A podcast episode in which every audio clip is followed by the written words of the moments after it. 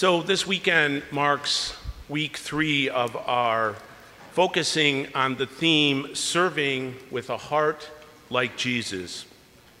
And we are presented with a gospel reading this evening which fits perfectly into that theme.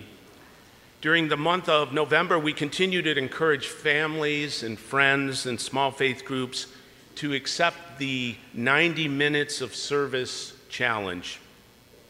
And Jesus offers us a parable that makes that point very clear that God expects us and requires us to use our talents, not to hide them away or bury them deep inside, but to actively use them in service. And that's just not for our own sake, for our own self esteem, and it's not just for other people who benefit from our talents but it's also for God. Because He designed us and created us for the work that we can do. He created this large human family to be happily and productively codependent and cooperative, working together and supporting one another. If we understand the parable of the talents, that the man going on a journey is Jesus, crucified, died, buried, and risen from the dead, and who promises to return. If we're willing to be his servants, then we acknowledge that God entrusted us with talents. Perhaps we've give, been given a talent of wisdom or hospitality, healing, a talent of physical strength, or teaching, or counseling, or leadership. There are so many gifts and talents which God has granted and graced us with. And maybe some of you are thinking, that doesn't really apply to me. There's nothing especially that I'm good at. And I'm sorry to say that if you are thinking that, you are certainly wrong. Because we are all abled in some way and disabled in others talented and untalented in unique and different ways. But everyone here, everyone has something they can offer. And we must put those talents in service to build up the kingdom of God. We can't hoard them or ignore them. They are to be celebrated and nurtured and shared. Our future does not rest on the extent or quality of the God given gifts we've received, but on how we utilize them as we wait for the Master to return. If you were to read the full account of this gospel, the longer version of the parable, you might recall that the person who was entrusted with one talent, out of fear, buried it and did nothing with it.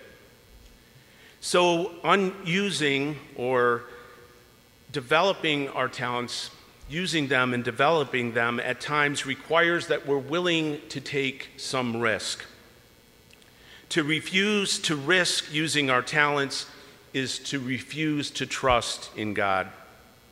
We must make plans to invest our time and talents without the assurance or a guarantee that they, we will reap the rewards of our investment. We cannot hope to stand before the Lord on the last day and claim that we've done nothing because we're afraid we might not succeed.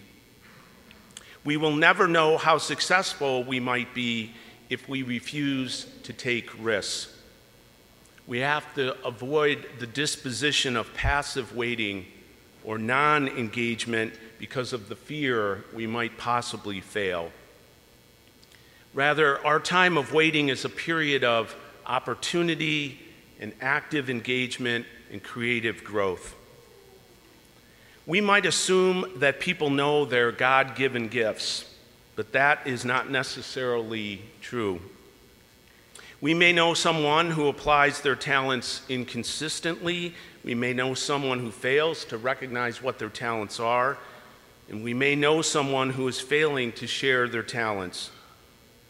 And in that regard, we should gently let them know what we see in them. We should let others know we value their talents We should let others know that God wants them to use their talents. We can do this and other things if we offer personal invitation for them to join us in acts of service. Just as at other times in our life, there were people that recognized and the firms affirmed the gifts in us which we didn't even know we had. Remember, Jesus is able to harvest where he did not plant, and he is able to gather where he did not scatter, only if we cooperate with him. When we offer encouragement and invite others into participation, invitation, encouragement, and affirmation can by themselves be an act of love and a beautiful way to serve. So, this week, as we approach Thanksgiving, let's pray together that we'll recognize that God has given each of us abundant talents to be nurtured and shared. And that we also should pray that we can affirm and encourage the talents we see in our brothers and sisters. If we do that, we may one day hear those beautiful words from our gospel today. Well done, my good and faithful servant. Come, share your master's joy.